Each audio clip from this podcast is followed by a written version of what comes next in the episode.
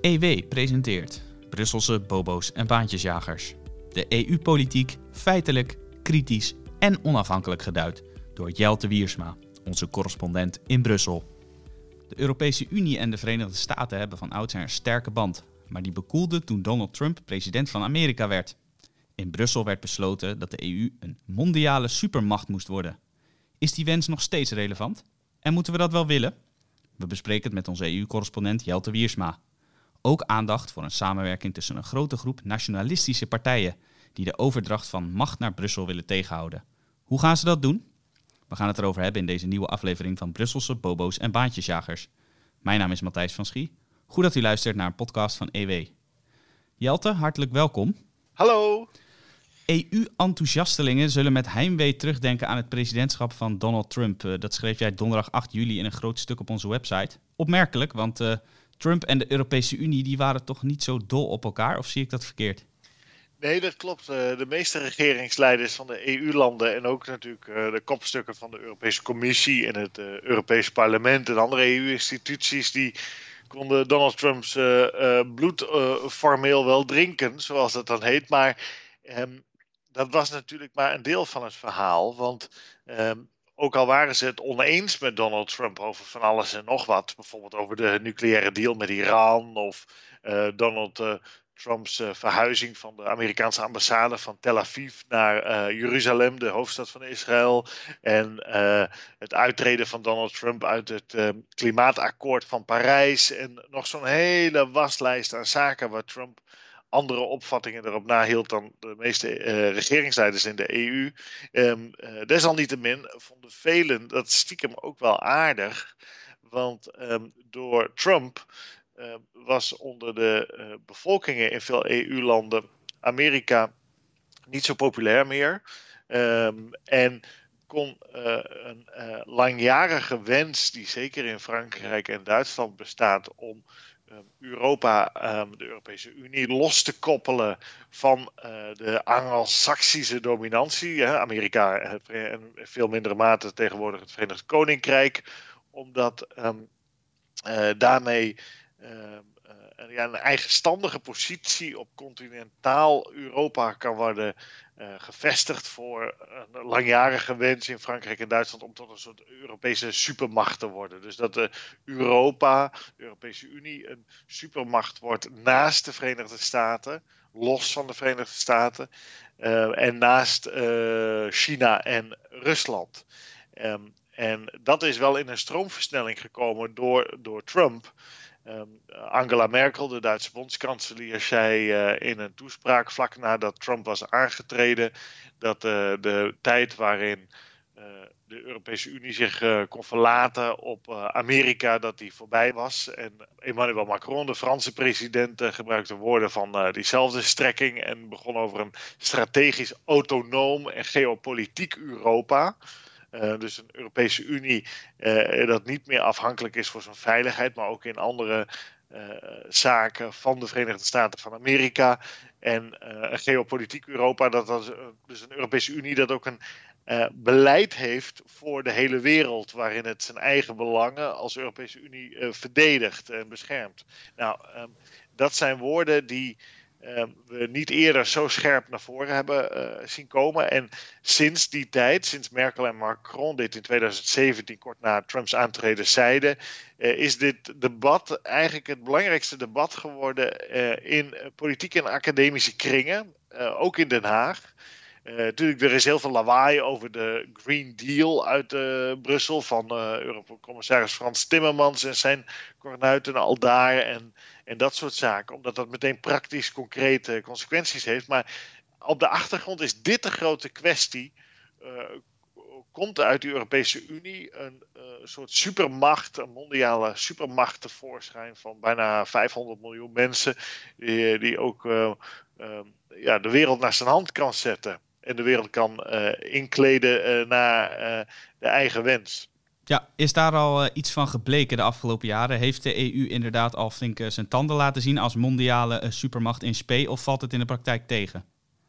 Nou, nog helemaal niet. Um, Jaap de Hoop Scheffer die zei al eens als oud NAVO-chef en oud-minister natuurlijk, oud-CDA-leider dat ehm, de Europese Unie een economische supermacht is, maar het is een dreumes op het gebied van geopolitiek. En dat is ook niet onlogisch, want alles baseert zich uiteindelijk op de mogelijkheid geweld toe te passen als je het hebt over macht. En ehm, de Europese Unie kan dat niet, want er is geen EU-leger. Uh, Amerika en China uh, baseren hun macht natuurlijk ook op hun militaire mogelijkheden. En uh, dat geldt ook voor Rusland. daarmee heb je een vuist waarmee je op tafel kan slaan als je in de internationale arena opereert. En je hoeft dat, die, die, militaire macht niet te gebruiken. Maar als meneer Europese Unie aan tafel zit met meneer um, Amerika, meneer Verenigde Staten, ja, dan is het duidelijk wie de, de over, overhand heeft. En het is niet zo dat Amerika volkenrijker is, want het is niet zo. Er wonen meer mensen in de Europese Unie. De economie van de EU is ongeveer net zo groot als die van de Verenigde Staten, dus dat is het ook niet. Nee, het grote verschil is de militaire macht. En dat gewicht, dat heeft de Europese Unie niet. En daarmee is het inderdaad een dreummes uh, op dat gebied vooralsnog. Ja, Macron die heeft natuurlijk uh, meermaals gepleit voor een uh, Europees leger. Merkel was daar toch wat aarzelender over natuurlijk vanwege de Duitse geschiedenis. En vanuit die geschiedenis verklaar jij eigenlijk ook een beetje die, de wens van die twee landen hè, om van de EU meer één geheel te maken. Kun je daar wat, wat meer uitleg over geven, ook vanuit de historie? Ja, wat heel scherp speelt natuurlijk, dat mag je nooit onderschatten is dat eh, Duitsland en, en, Frankrijk hebben beide geprobeerd meermaals om van in ieder geval West-Europa een uh, supermacht te maken, mondiale supermacht. Erik Zemmour, bijvoorbeeld een beroemde Franse intellectueel die veel op uh, maat maakt daar, die zegt ook van ja, de enige fout die Napoleon heeft gemaakt is dat hij van Rusland heeft verloren na de veldtocht die kant op 200 jaar geleden. want anders was Europa een supermacht geweest. Dat, is, dat zijn gewoon geaccepteerde ideeën binnen het Franse politieke Schamen ze zich debat. Niet voor. Dus, eh, helemaal niet, en natuurlijk niet. En waarom zouden ze ook? Dat hoeft ook niet. Want dat zijn de ambities van uh, veel landen. Um, het, het, het, worden dan wel het leiden van een supermacht. Nou, dat is wat Frankrijk altijd geprobeerd heeft. en dat is al 200 jaar mislukt. Um, eigenlijk al langer. Uh, onze uh, koning, uh, stadhouder Willem III heeft natuurlijk Lodewijk XIV elke keer de voet dwars gezeten met een alliantie van Engeland en Nederland en wat Duitse landen, waardoor Frankrijk niet domineerde. Napoleon is verslagen natuurlijk door een alliantie van uiteindelijk de Russen, die altijd in het oosten een belangrijke rol spelen. En ook weer een alliantie van, van ehm, het Verenigd Koninkrijk, Nederland en een aantal Duitse landen. En die alliantie uh, heeft twee keer uh, de Fransen verslagen. En um, daarna hebben we natuurlijk in de tweede helft van de 19e eeuw de opmars van Duitsland gezien. het Duitse keizerrijk, koning Wilhelm II is natuurlijk tijdens de Eerste Wereldoorlog uiteindelijk verslagen. En Hitler tijdens de Tweede Wereldoorlog. Dus um, twee keer was het was er een poging om een rijk, een imperium. Dat zeiden ze ook. Hè? Dat Wilhelm had natuurlijk zijn rijk, uh, Hitler die had zijn derde rijk.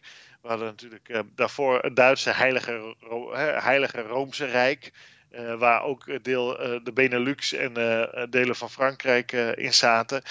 dus die ambitie om Duitsland en Frankrijk als kern van een uh, Europese rijk, dat een supermacht moet zijn, mondiale supermacht. Uh, dat, die ambitie is, is veel ouder dan vandaag en gisteren.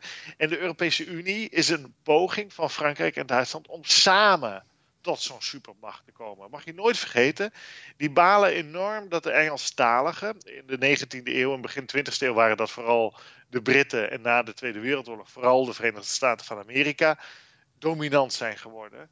Um, en dat um, zeker West-Europa uh, eigenlijk een, een veiligheidssatelliet is van de Verenigde Staten van Amerika. En dat is een um, politiek heel incorrecte uh, kwestie om te bespreken binnen Duitsland. In uh, Nederland wordt er ook helemaal niet zo naar gekeken. Nederland denkt helemaal niet in macht of geopolitiek zozeer. Nederland is een handelsland. Nederland denkt in geld veel meer. En ook in moraliteit, morele waarden zijn heel belangrijk in ons domineesland. Maar dit is het grote mensenspel. Um, en Donald Trump gaf eigenlijk Duitsland en Frankrijk de kans, de wind in de zeilen en de mensen die dit graag willen, om deze ontwikkeling uh, vaart te geven. En uh, dat hebben we de laatste tijd gezien. Ja, dat hebben we de laatste tijd inderdaad gezien. Maar uh, sinds november, of eigenlijk sinds begin 2021 moeten we zeggen, is Joe Biden de man die aan de knoppen zit in het Witte Huis. En als we dat afzetten tegen Trump, hoe verhoudt hij zich nou tot die Europese Unie? Ja, ik schrijf natuurlijk een beetje plagerig dat Joe Biden um, de Europese Unie en de Europese Unie integratie ondermijnt. Want uh, Uncle, Uncle Sam, zoals Amerika wordt genoemd, maar ik noem hem maar even Uncle Joe, want hij ziet er altijd wel, ja, wel vriendelijk uit. Dat is ook zijn bijnaam, ja. Uh, Uncle Joe, hij ziet er altijd zo vriendelijk uit dat je denkt, dat wil ik wel een biertje mee drinken met die man. uh, dat, die, of die wil ik wel als buurman. Ik wil, dan, deze Uncle Joe, die doet alles wat de Europese Unie-leiders willen. De Europese Unie-leiders hebben zich natuurlijk op morele uh, zaken uh, gedistanceerd van Amerika onder Trump. Hè? Want moreel deugt het niet uit het klimaatakkoord van Parijs stappen. Moreel deugt het niet om die ambassade van Tel Aviv naar Jeruzalem te verhuizen. Want die arme Palestijnen. Moreel deugde het bouwen van een grens aan de zuidgrens van de Verenigde Staten tegen immigranten niet. En zo alles deugde moreel niet. Maar die morele meetlat, die, die, die zijgt natuurlijk nu in één. Want meneer uh, Joe, die doet alles wat de Europese Unielanden wel willen. Die zit weer terug in Parijs, die zit weer terug in het klimaatakkoord met Iran. Die is uh, anders ten opzichte van immigratie. Nou, dus die morele meetlat, die werkt niet meer. Dus um, ja, welke um, reden kan je dan nog vinden om te zeggen dat de Verenigde Staten van Amerika niet meer het land is waar je je op, veiligheidsgebied en op moreel gebied op kan verlaten. Dat argument is weg. En dat is heel vervelend voor die uh, eh, EU-integrationisten die van de EU een soort mondiale supermacht willen maken. Want uh, ja, ze kunnen zich niet meer afzetten van de Verenigde Staten. En je kan alleen als Europese Unie uh, die supermachtontwikkeling doormaken als je anders bent dan de Verenigde Staten. Want zeker voor kleinere landen in de Europese Unie zal er geen enkele reden zijn om de Verenigde Staten bij het grof vuil te zetten en in te ruilen voor een Frans-Duitse dominantie. Um, uh, als je uh, uh, niks te vrezen hebt en het grotendeels eens bent met wat de Verenigde Staten van Amerika doet. En je hebt wel gezien de laatste jaren dat de Europese Unie um, afstand uh, probeert te nemen van de Verenigde Staten, bijvoorbeeld wat betreft de houding ten opzichte van China. Uh, zo van, hey, Donald Trump begint een handelsoorlog tegen China, maar wij als Europese Unie, dat zeiden Merkel en Macron ook, hè, wij gaan een soort andere positie zoeken tussen de Verenigde Staten en China in. Maar dat is ook ineengestort, die positie. Want um, op morele gronden. Want de Verenigde Staten, Trump uh, als eerste, had natuurlijk moreel gelijk ten opzichte van China. En dat zijpelt ook steeds meer door in de Europese Unie. Dat de behandeling van Oeigoeren maar in bredere zin, het communistische dictatoriale systeem van Xi Jinping daar is gewoon onmenselijk. Dus uh, wat voor andere verhouding dan de Verenigde Staten wil de Europese Unie eigenlijk hebben met China? Willen ze dan uh, wel vriendjes worden met China? Uh, een soort vreedzame coexistentie is wel eens uh, het begrip. Maar dat is natuurlijk waanzinnig. Amerika zegt gewoon weg met dat communistische systeem in China. En dat zeggen ook de Democraten. Dus ook de Republikeinen, ook de Democraten zijn het daarover eens. En de Europese Unie die probeerde een vrijhandelsdeal uh, en investeringsdeal met uh, uh, China te maken. In december in 2020 en op de EU-top is dat nog afgesproken door de regeringsleiders. Ja, die staat nu totaal moreel in zijn hemd. Want uh, Amerika is uh, moreel juister. Ja, en wat heeft de Europese Unie dan nog aan onderscheidends te bieden? En je ziet nu schoorvoetend dat de Europese Unie Amerika volgt. Um, dus Amerika is moreel leidend en de Europese Unie moreel volgend. Nou, dan slaan alle stoppen door in Brussel als je dat zegt. Want de Europese Unie ziet zichzelf als moreel superieur aan de Verenigde Staten van Amerika. Uh, gelukkig heeft het Europees Parlement die uh, vrijhandelsdeal van de EU met China uh, in de prullenbak gegooid. Want die heeft gezegd, ja, dat deugt niet. om allerlei redenen. Um, dus de, de, Europese Unie kan geen onderscheid maken van zichzelf wat ze dan anders zouden doen. Ehm, en de kleinere landen in de Europese Unie, zeker ook Nederland, zal altijd de militaire macht van Amerika verkiezen boven een dominantie van, de Verenigde, of van uh, Duitsland en uh, Frankrijk op het Europese continent. Want um, ja, als Nederland Amerika zou loslaten, ja, dan bestaat Nederland eigenlijk niet meer. We hebben de laatste 200 jaar gezien dat Nederland elke keer gered is door de Engelstalige van Duits-Franse overheersing. Die, die Duits-Franse plannen zijn elke keer mislukt omdat de Engelse taligen ingrepen.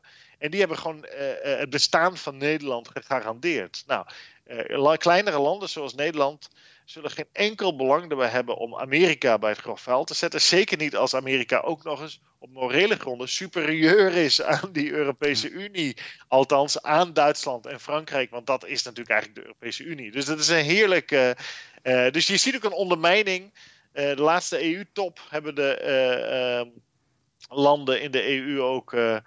Uh, de kleine landjes ook tegen een Frans-Duits voorstel gezegd om een top met Rusland uh, te gaan uh, houden. Van dat gaan we niet doen, Angela Merkel en Emmanuel Macron. Gaan we niet doen en we hebben geen zin in. Ja, maar, maar een paar weken geleden zat uh, notabene Joe Biden wel om tafel met Poetin. Dat is natuurlijk voor Merkel en Macron nog pijnlijker.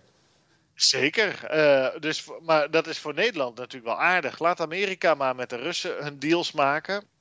Um, uh, dat is veel aantrekkelijker voor een klein land als Nederland dan als Duitsland en Frankrijk uh, samen namens de EU met uh, Amerika gaan spreken. Want dan weet je zeker dat ze vooral de Duits-Franse belangen gaan behartigen. Um, en niet de belangen van andere landen. En Nederland heeft natuurlijk met MH17 ook nog wel een appeltje te schillen met meneer Poetin. En Polen bijvoorbeeld is doodsbang voor Rusland. Uh, voor meneer Poetin. En wil absoluut niet dat er een top met uh, Poetin wordt georganiseerd door de EU. Want dan weten ze zeker dat ze worden uitverkocht. De Polen zijn natuurlijk doodsbang, niet alleen voor Poetin, maar ook voor Duits-Franse macht in hun, in hun rug, om het zo te zeggen. Want historisch zijn zij altijd gemangeld door Duitsland, Frankrijk en Rusland. En heel vaak opgedeeld geweest. Ik was in Polen toen de Krim werd geannexeerd. Uh, in 2014 door Rusland. En uh, daar vertelden allemaal Poolse mannen mij dat ze meteen een brief hadden thuisgekregen. Houd u klaar hm. om onder de wapenen te gaan. Uh, want uh, de Russen hebben de Krim ingepikt. straks vallen ze hier ook binnen. En de Polen doen er alles aan om zoveel mogelijk Amerikaanse soldaten op hun grondgebied te krijgen. Want ze zijn niet uh, uit de angst tegen Rusland, maar ook omdat ze graag willen dat die soldaten als een soort hoeder uh, fungeren tegen Duitsland. Dat mag nooit vergeten worden. Hè? De, uh, die historische lijnen lopen heel lang door. Uh, die worden vaak genegeerd in de waan van de dag. Gelukkig maar... doe jij dat niet. Gelukkig hebben we jou om de ja, historische duiding wel te geven. Maar dat moet, die moet je er altijd bij pakken. Want die reflexen in Polen, het hele onderwijs daar ook is doordrenkt van het gevaar komt van Rusland en Duitsland. In Rusland is het onderwijs doordrenkt van het gevaar komt uit het westen. Frankrijk en Duitsland hebben natuurlijk uh, Rusland, uh, zijn Rusland binnengevallen. En tot twee keer toe heeft het bijna tot de ondergang van Rusland geleid. Nou, die, die angst in Rusland dat, dat ze ten onder gaan door invallen vanuit West-Europa, zijn, zijn gewoon actuele uh, angsten en begrijpelijke angsten. Ja, ook. jij schrijft in je stuk ook een geopolitieke en een strategisch autonome EU zou onvermijdelijk tot een uh, conflict met Rusland leiden. Zeker, zeker. De Russen die uh, hebben natuurlijk al uh, heel veel ergernis over de EU en de NAVO, die alsmaar westwaarts min of meer tegen de heren afspraken die gemaakt zijn na de val van de Sovjet-Unie zijn gemaakt. Hè. Die uitbreiding westwaarts heeft betekend dat ja, de NAVO en de EU grenzen aan Rusland. Nou, Rusland is daar hyper nerveus over. En je ziet dus dat het land dat niet bij de EU en NAVO zit, Oekraïne, daar vallen ze dus binnen. Dat is ook een soort vanuit een, een verdedigingsperspectief moet je dat kijken. De Russen zien dat niet per se als een aanval, maar ook als een verdediging. Die zien dat dus als een verdediging voor zichzelf. Uh, je kan daar, uh, je hoeft het niet goed te praten hoor. En dat doe ik zeker niet. Laten we, laat dat buiten kijf staan. Maar ik probeer het te analyseren. Waarom doen ze dat? En voor hen is dat vanuit de verdediging. Want uh, voor hen komt het gevaar, het grote gevaar, over het algemeen historisch uit het Westen. De Polen, op hun beurt, daar komt het gevaar van alle kanten. Hè?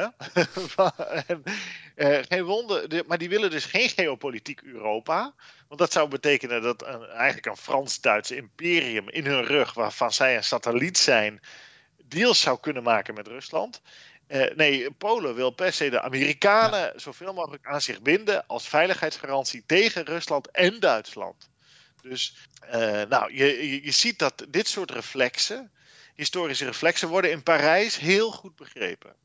Uh, Macron, die wil ook eigenlijk met een veel kleiner clubje dan alle EU-27-landen tot zo'n geopolitiek strategisch Europa komen. Hij heeft bijvoorbeeld een initiatief op militair gebied waar negen landen aan meedoen. En dan heb je dus over de Benelux, Duitsland, Frankrijk, dus Noordwest-Europa doet daar aan mee. De eurozone is voor hem een ander uh, powerhouse, Europese powerhouse. En daar zitten uh, bijna alle Oost-Europeanen niet bij, hè? afgezien van de Balten en Slowakije. dus uh, dat is ook een kleinere club waar dus Polen niet bij zit. Want Polen is een lastige speler voor Frankrijk en Duitsland. Om tot zo'n geopolitieke Europa te komen. Maar um, ook kleinere landen zijn dat wel. Want waarom zouden die Amerika eruit zetten? als die zo'n goede heer is gebleken. Moet je kijken, Amerika heeft het natuurlijk fantastisch gedaan. Wat kunnen wij als Nederlanders, of wat kunnen de Denen of de Nooren of de Italianen zich nog meer wensen dan Amerika als uh, hoeder van hun veiligheid. Dat heeft perfect gewerkt sinds de Tweede Wereldoorlog. Uh, ja, en even was er de vrees natuurlijk dat, uh, dat Trump uh, dat zou gaan ondermijnen. Die stelde vragen bij de financiering van defensie door de EU-landen. En toen was de, de paniek best groot in Europa. Van de Amerikanen gaan ze toch niet terugtrekken uit de NAVO. Maar nu lijkt die vrees totaal verdwenen hè, in Europa. Ja, dat is interessant dus. Um, die vrees is inderdaad verdwenen, maar die reflexen bij de Verenigde Staten blijven hetzelfde. Hè? De Verenigde Staten vindt dat de Europese landen meer moeten doen om zichzelf te verdedigen tegen Rusland of anderszins. Maar is dat wel zo'n aantrekkelijk arrangement? Ik zou zeggen, um, ik snap het dat Amerikanen die vraag stellen, want Amerika wil niet al het geld uitgeven voor Europa. Maar dan krijg je een, een uh, Europese Unie waar uh, landen meer geld uitgeven aan defensie. Nou, um, oh, je, voor je het weet slaan ze elkaar hier, of slaan wij, moet ik zeggen maar, slaan wij elkaar hier weer de koppen in. En het maakt Rusland ook nerveus. Want um, als uh, Europa militariseert, um, dan is Rusland nerveuzer dan als Amerika zich aan de Russische ja, grens naast de deur. Uh, daar, Amerika heeft geen imperiale ambities voor zichzelf, territoriaal. Uh, dat is een anti-imperiaal land. Dat is de gekste uh, megapower die de wereld ooit gekend heeft, Amerika. Zij pikken geen landen in. Ze vallen wel eens een land binnen of bevrijden wel eens een land. Maar ja, daarom worden ze ook vaak beschuldigd van imperialisme. Hè? Maar dat is helemaal niet zo, want ze gaan altijd weer weg. Ja. Ze, uh, terwijl, dat, dat doet niemand. Hè? Uh, dat, de Romeinen deden dat niet, Napoleon deed dat niet vrijwillig. Niemand gaat vrijwillig weer weg. Dat, uh, dat doen imperia niet. En het Spaanse imperium deed dat niet. De Amerikanen doen dat wel. Um, dus um, uh, dat is voor Rusland een minder gevaarlijke tegenstander, ook voorspelbaarder in die zin, dan als een geopolitiek Europa, een soeverein, autonoom, militair Europa om de hoek zou liggen. Dat is, dan worden de Russen hypernerveus, want daar hebben ze slechte ervaringen mee. Um, kijk, de Koude Oorlog heeft ook getekend natuurlijk dat Amerika betrouwbaar was in de zin dat die de Sovjet-Unie niet, niet militair is binnengevallen. Uh, maar um, dan kan je zeggen dat komt door de nucleaire wapen. Nou ja, zeg het maar of dat waar is. Um, in ieder geval weten we dat um, uh, Duitsland en Frankrijk die zullen niet zomaar een oorlog beginnen hoor. Dat zie ik niet, niet gebeuren. Maar die zullen wel een andere houding, denk ik, hebben tegenover Rusland dan de Verenigde Staten dat heeft. En dat wordt een haat-liefde verhouding met, denk ik, veel grotere emoties in positieve en negatieve zin. Uh, voor uh, uh, de Russen. Um, maar dat, het lijkt mij een heel gevaarlijk spel. En Amerika is eigenlijk een veel ontspannender scheidsrechter en beschermheer in deze. Um, en wat ook nog meespeelt natuurlijk is de grote vraag: wat wil zo'n geopolitiek strategisch autonoom Europa met een eigen defensie eigenlijk? Want die vraag wordt vaak niet gesteld. Wat moet dat dan gaan doen? Ja, nou ja, jij stelt de vraag en ik, ik kan hem ook niet beantwoorden. Dus ja, we moeten daar maar naar gaan gissen dan. of denk jij dat ze echt een imperium willen, willen uitbreiden? Het, het, het, probleem is altijd, het gaat niet, om, niet eens om wat je wil, het gaat om wat er gebeurt. Ehm, en de, er zijn een aantal wetten waar je niet omheen kan. En ehm, je ziet dat nu al gebeuren met de Europese Unie, eh, Rusland, Saudi-Arabië, Qatar, China en de Verenigde Staten van Amerika op de Balkan. Dat is dus heel interessant. Hè? Dat zit dus niet bij de Europese Unie. Daar heeft Amerika eh, een enorme basis in Kosovo, militair. De Russen zijn verbonden met de Serven, steunen die met het Sputnik-vaccin bijvoorbeeld recent nog en leningen. De Chinezen die, die uh, bemoeien zich met iedereen. Uh, die geven aan iedereen leningen daar. Uh, die hebben daar bouwbedrijven zitten die bruggen en snelwegen bouwen en zo. En waarom is dat, dat dat allemaal daar gebeurt? Oh ja, en de, en de, en de Arabieren en de, de Islamieten die zitten natuurlijk de, de Bosniërs op te stoken hm. daar. met die bouwen moskeeën en zo. Dus ja, waarom is dat? Omdat het een vacuümplek is. Het is van geen enkel imperium. En de imperiale wet is altijd dat jij moet dat terrein inpikken. Want als jij het niet doet, dan doet een ander imperium het. En dan verzwak jij als imperium ten opzichte van die ander. Uh, ja, vandaar ook die wens van Merkel en Macron, zou je zeggen. Sterke natuurlijk, Europa. Natuurlijk. Ja. natuurlijk. Dus uiteindelijk zal die Balkan bij de Europese Unie moeten. Dat kan niet anders. Als dat niet gebeurt, dan heb je daar dus elke keer een, uh, plek waar andere mogendheden, andere imperia zich uh, melden en uh, elke keer onrust stoken. En dat zie je ook. Er komt ook onrust uit die Balkan elke keer. Nou, dat is een, uh, een, wet, daar kan je niet aan voorbij. Dat is heel vervelend. Dat is niet omdat je de macht wil hebben of zo. Per se. Dat is gewoon dat is een dynamiek waar je niet aan voorbij kan. De Amerikanen balen enorm van die wet. Want die, die willen altijd het liefst allemaal naar huis zitten en uh, barbecuen en een Budweiser gaan drinken uh, op hun veranda. Die willen ook helemaal niet, maar die zijn er ook helemaal in gezogen. Ook al bezetten zij geen landen. En blijven ze daar niet. Maar dat is een heel een on op een wet waar je niet omheen kan. En die machtswetten, uh, daar heeft Europa nu ietsje minder last van. Als je zo'n geopolitiek strategisch autonoom Europa hebt, nou, dan krijg je dat de Europese Unie bijvoorbeeld immigranten krijgt vanuit uh, het Midden-Oosten, omdat daar weer onrust is. Om, omdat IS of Iran daar onrust stookt of wat dan ook. Of de Russen zijn daar bezig, of de Chinezen. Wat moet je dan als geopolitiek autonoom Europa? Dan komen al die mensen op je grens af. Nou, dan heb je um, uh, een, een, keuze natuurlijk waar Amerika ook voor stond, is uh, dat je daar probeert de vrede te stichten. Nou, dan moet je massaal troepen die kant op sturen. Nou, dan krijg je dus dezelfde situatie waar Amerika ook in zat, in Vietnam of in de laatste jaren daar in het Midden-Oosten. Doe je het niet, ja, dan breidt de macht van of Rusland zich uit, of China, of de Islamitische Staat. En dan krijg je daar een vijandige plek. Waar, alle, waar wapens worden verhandeld, waar geweld uit voort kan komen, waar trainingskampen voor terroristen komen, enzovoort, enzovoort. Dus je, je, je komt voor een onmo onmogelijke keuze te staan. Imperia moeten meestal negatieve keuzes maken. Hm. Je moet of het slechte doen, ingrijpen. Dat is, uh, dat is of het andere slechte, het uh, op zijn loop, beloop laten. Maar dan wordt het ook een zootje. En uh, dan wordt de concurrerende macht sterker. Dus je wordt gedwongen keuzes te maken die je eigenlijk niet wil. En die keuzes die voorliggen zijn beide negatief in zo'n Ja, het nou, beste nou, van twee kwaden.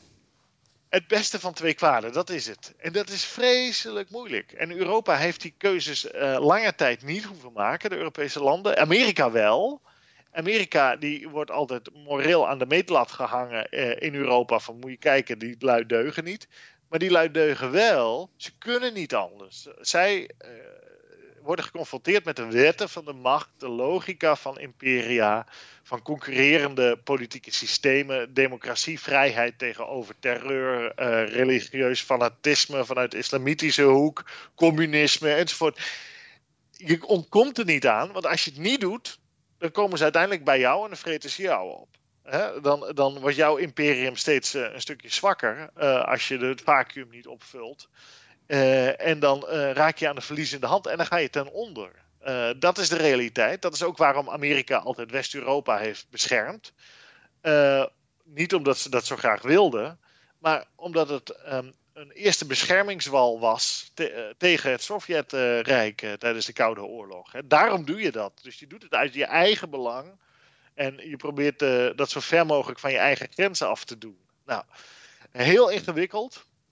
Misschien ook om te volgen en daarvoor de excuses aan de luisteraars, maar heel belangrijk. En um, voor Nederland alles aan gelegen om Amerika zo dicht mogelijk bij ons te houden. Of er nou Trump of Biden in het Witte Huis zit, dat moet helemaal niet uitmaken. De Amerikanen zijn de beste hoeders en vrij waren ons als Nederlanders uh, eigenlijk van het maken van hele moeilijke morele keuzes. Uh, laten we dat uh, koesteren, dat, dat Amerika dat doet. En laten we ze loven uh, dat ze dat doen, dankbaar zijn. En vrees vooral een Duits-Frans geopolitiek autonoom Europa. Want dat betekent dat Nederland uiteindelijk ten onder gaat. en dat zal de vrede, dat één, en het zal de vrede in Europa niet goed doen, denk ik. want je krijgt een gemilitariseerd Duitsland dan. Je krijgt uh, spanningen met Rusland. En zo'n geopolitiek Europa weet ook niet wat het moet doen. Uh, heeft, heeft geen duidelijk uh, beleid, geen duidelijke agenda. Maar zal door de wetten van de imperiale logica altijd in conflicten in buurlanden, in buurstreken worden gezogen. Waar we volgens mij helemaal niks wijzer van worden. Nou, helder verhaal. En een samenwerking Frankrijk-Duitsland en een hechtere EU, dat is dus niet uh, wat we moeten willen. En wie dat uh, ook uh, vinden, zijn 16 nationalistische partijen uit 14 verschillende EU-landen. dat zijn partijen die de handen ineens slaan tegen een federale Europese Unie, zoals zij dat noemen. Een tijdje geleden schreef jij hier al over in jouw rubriek in Brussel, maar die samenwerking die begint nu serieuzere, concretere vormen aan te nemen. wat voor partijen zijn dat en wat willen zij concreet? Ja, klopt. Um ik heb een uh, maand of twee geleden al geschreven inderdaad dat er 16 partijen uh, die zichzelf patriotisch noemen. Uh, anderen zouden zeggen nationalistisch, anderen zeggen EU-sceptisch of anti-EU of zeg het maar. Populistisch wordt ook vaak gezegd. Ja, precies. Populistisch is ook zo'n term. dat die partijen samen een blok gaan vormen binnen de Europese Unie. en een andere Europese Unie willen. Nou, waarbij bovenaan staat dat zij niet meer willen dat uh, het Europees Hof van Justitie en de Europese Commissie uh, uiteindelijk het hoogste gezag in heel veel zaken zijn, maar dat het een samenwerkingsverband is, die Europese Unie, van eigenlijk soevereine natiestaten. Dat is uh, het grote verhaal. Nou, um, deze partijen staan onder leiding van Marine Le Pen van het Rassemblement National. En dan heb je nog uh, natuurlijk uh, Matteo Salvini van de Lega, andere grote roerganger in deze. En je hebt Viktor Orban, uh, de premier van Hongarije. En de Poolse PiS-partij van Jaroslav Kaczynski. Die, heeft, die is geen premier of president of anderszins, maar dat is de grote man daar. Um, deze vier, dat zijn eigenlijk de sterkhouders, zoals ze dat dan in België noemen van uh, deze club. En uh, zij uh, noemen zichzelf patriotten. En zij willen een andere EU dan nu. En nou ja, je ziet dat er al heel veel discussie is binnen die sfeer van de, het politieke spectrum in de Europese Unie. Want bijvoorbeeld de alternatieven voor Duitsland en de PVV, die doen niet mee. Want die willen re respectievelijk een Dexit en een Nexit. Die zeggen wij willen helemaal geen EU. Dus wij willen ook geen hervorming van de EU. Dus wat deze 16 willen, is een hervorming van de EU, maar de, de, niet af van de EU. En uh, dat maakt dat er al een scheiding van geesten is uh, tussen deze 16 en uh, de PVV en Alternatieven voor Duitsland. Ja, in een persbericht hierover werd aanvankelijk ook gemeld dat Ja21, de afsplitsing van Forum voor Democratie onder leiding van Joost Eertmans, zich bij dit verband zou aansluiten. Maar dat hebben ze later weer uh, ontkend. Uh, ze, ze zijn er toch niet bij. En je zegt het al, PVV zit er niet bij, ook Forum voor Democratie niet. De, de Nederlandse invloed ontbreekt dus totaal in deze samenwerking, om het zo maar even te zeggen. Uh, wat zegt dat nou over, over het Nederlandse sentiment ten opzichte van de EU? Nou ja, we, in Nederland heeft een aantal partijen die gewoon anti-EU zijn, die eruit willen. Uh, eh, PVV en uh, Forum voor Democratie. Ja, 21 uh, moet ik wel even zeggen, dat is wel belangrijk, want anders krijgen die de schuld van van alles en nog wat van mensen die dit niet zo'n leuke club vinden, deze 16 partijen. Ja, 21 is wel uitgenodigd heeft gezegd nee. Ze hm. hebben het wel besproken, maar ze zeggen hier gaan, wij gaan niet met deze clubs in zee op deze wijze. Dus dat moet wel even gezegd worden. Uh, die hebben er in die zin niks mee te maken, maar zijn, doordat zij een briefje in de bus hebben gekregen, bij wijze van spreken, uh, uh, met een uitnodiging om ook mee te tekenen, zijn zij hierbij betrokken geraakt. En dat als, wij ook, als wij ook zo onze abonnees konden werven, dan zou dat lekker makkelijk gaan. Nou ja, exact. dus dat, dat was een beetje sneu voor jaar 21, want die werd zo, althans door sommigen wordt dat dan als negatief bestempeld, maar werd een beetje besmeurd geraakt. Uh, in dit uh, verband. Maar, uh, maar goed, nee, Nederland, Nederland heeft dus twee partijen die zeggen eruit. Ja, 21 wil ook een hervorming, maar ehm, wel anders dan wat deze partijen willen. Die vinden het niet zulke fijne partners ook gewoon, de partijen die hierbij zitten. Het, het is ook ongemakkelijk, want je ziet dat deze 16 die hameren er heel sterk op dat um, landen uh, niet meer uh, de maat kan worden genomen door Brussel en door het Europees Hof van Justitie in Luxemburg. Nou, uh, dat is natuurlijk meteen gericht op Polen en Hongarije.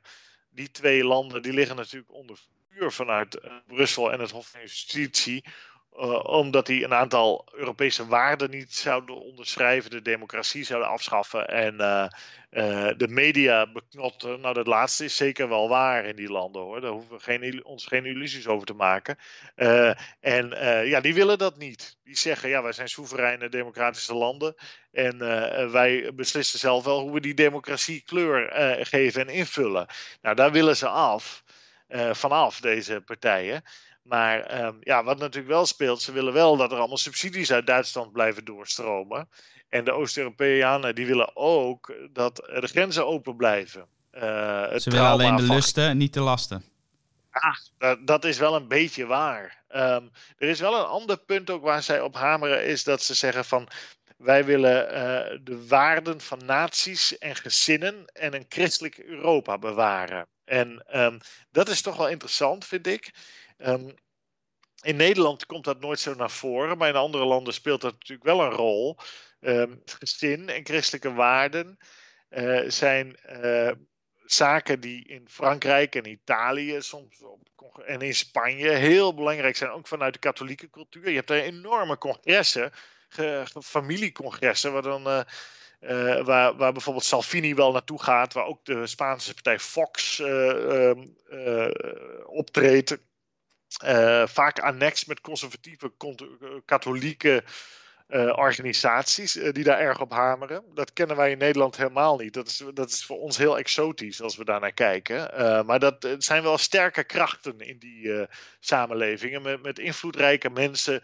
De, weet je, daar zitten advocaten, diplomaten, artsen. Dat, dat, dat soort volk zit daar ook bij. Hè? Dat zijn geen uh, laten we zeggen, uh, getatoeëerde uh, vrachtautochauffeurs uit Polen. dat, dat is echt een ander volk. dat is, ik ken dat uit Brussel ook wel. Daar heb je dat ook wel van. Dus van conservatieve katholieke klasse. Um, heel interessant is dat. heel ander fenomeen dan wij dat in Nederland kennen. Maar, uh, maar goed, dit, deze 16 uh, gaan voorlopig geen fractie vormen in het Europees Parlement. Dat moet je er nog wel even bij uh, bedenken. Zij zitten verspreid over verschillende fracties. Je hebt de Europese Conservatieven en de Hervormers. Um, en je hebt de Identiteit en Democratie. En nou, die, die zijn het niet helemaal met elkaar eens. dus we gaan zien of hier wat van komt. Het verleden wijst uit dat de, deze partijen meestal ruzie met elkaar gaan maken. Ja. Ehm, het is wel interessant dat er ehm, eindelijk nu eens blokvorming komt in de Europese Unie tot op zekere hoogte. Van partijen die zeggen van nou ja, wij hebben echt een andere uh, positie. En dan moet je ook denken aan de Verenigde Staten van Amerika. Daar had je altijd twee clubs. Daar had je de Jeffersonians en de Hamiltonians. Hè. De, ene, de ene school die was van uh, centralisering van macht in Washington. En de andere club die was uh, het primaat ligt bij de staten van Amerika. En uh, in de Europese Unie bestaat er eigenlijk oh, binnen de grootste platforms, zoals het Europees Parlement en zo, bestaat maar één smaak. Dat, dat zijn alleen maar centralisten. dus daar heb je maar één school. En dat is van een politiek debat heel slecht. Zeker in een uh, Europese Unie uh, die zich beweegt naar het zijn van een soort federatie of confederatie. Daar moet je altijd twee partijen hebben, ideologisch, die een balans, elkaar in balans houden tussen centralisering en tussen regionalisme of, of nationalisme op macht op natiestaatniveau. En dat ontbreekt helemaal in, uh, in de Europese Unie. Amerika heeft dat natuurlijk ook. De Republikeinen focussen meer op de staten. De Democraten kijken vaak wat meer naar centralisering in Washington. Hè. Uh, het is heel goed dat dat debat tussen die twee gevoerd gaat worden. Het is wel jammer dat dat debat uh, door deze 16 partijen wordt omarmd. Want dan heb je partijen uh, waarvan een groot deel van het electoraat, en dan heb je toch al gauw 80, misschien wel 90, 90 procent in veel landen, nooit op zal stemmen. Dus uh, daarmee raakt die anti-centraliseringsagenda um, raakt enigszins beschadigd, zou je kunnen zeggen. Omdat, um, nou ja, laten we tussen haakjes zeggen, de foute types die agenda uh, omarmen. En dat, is wel, dat vind ik wel jammer. Je zou eigenlijk willen dat er een democratische partij is en een republikeinse partij. Waarbij de ene partij eh, meer centralisering wil en de ander meer uh, decentralisering wil. Um, maar dat er twee partijen zijn die kieswaardig zijn. En ja. um, voor, voor, iedereen. En dat is natuurlijk um, voor uh, een heel aantal partijen in dit verband niet het geval. Uh, dus Um, daarmee geven, is het eigenlijk een cadeautje, zou je kunnen zeggen, aan degenen die alleen maar willen doorgaan met centralisering van macht in Brussel. En via Brussel in de belangrijkste twee hoofdsteden, Berlijn en Parijs. En uh, ja, dat is, dat is wel jammer. En uh, je zou hopen dat zo'n partij als Ja21, maar ook andere partijen die zichzelf conservatief noemen, uh, die decentralisering hoog houden. Je ziet het wel een beetje bij het CDA, een beetje bij de VVD. Uh, in andere landen zie je het ook wel een beetje, maar, maar toch gaan ze altijd voor centralisering uh, als het puntje bij paaltje komt. En uh, dat, is, dat is wel jammer, vind ik. Ja, nou ja, wie weet dat deze partijen op een later moment nog hun eigen samenwerking zullen beginnen. Maar deze, deze club van 16 is er dus. We gaan in de gaten houden wat deze intentieverklaring daadwerkelijk gaat betekenen. De Tweede Kamer gaat bijna met reces. Uh, is er in Brussel deze zomer nog wel iets uh, waar we op moeten letten? Of gaan ze daar ook uh, spoedig van de zomer genieten? Brussel is één groot reces. champagne en, en, en, caviar in de salons, Matthijs. Nee, zonder gekheid.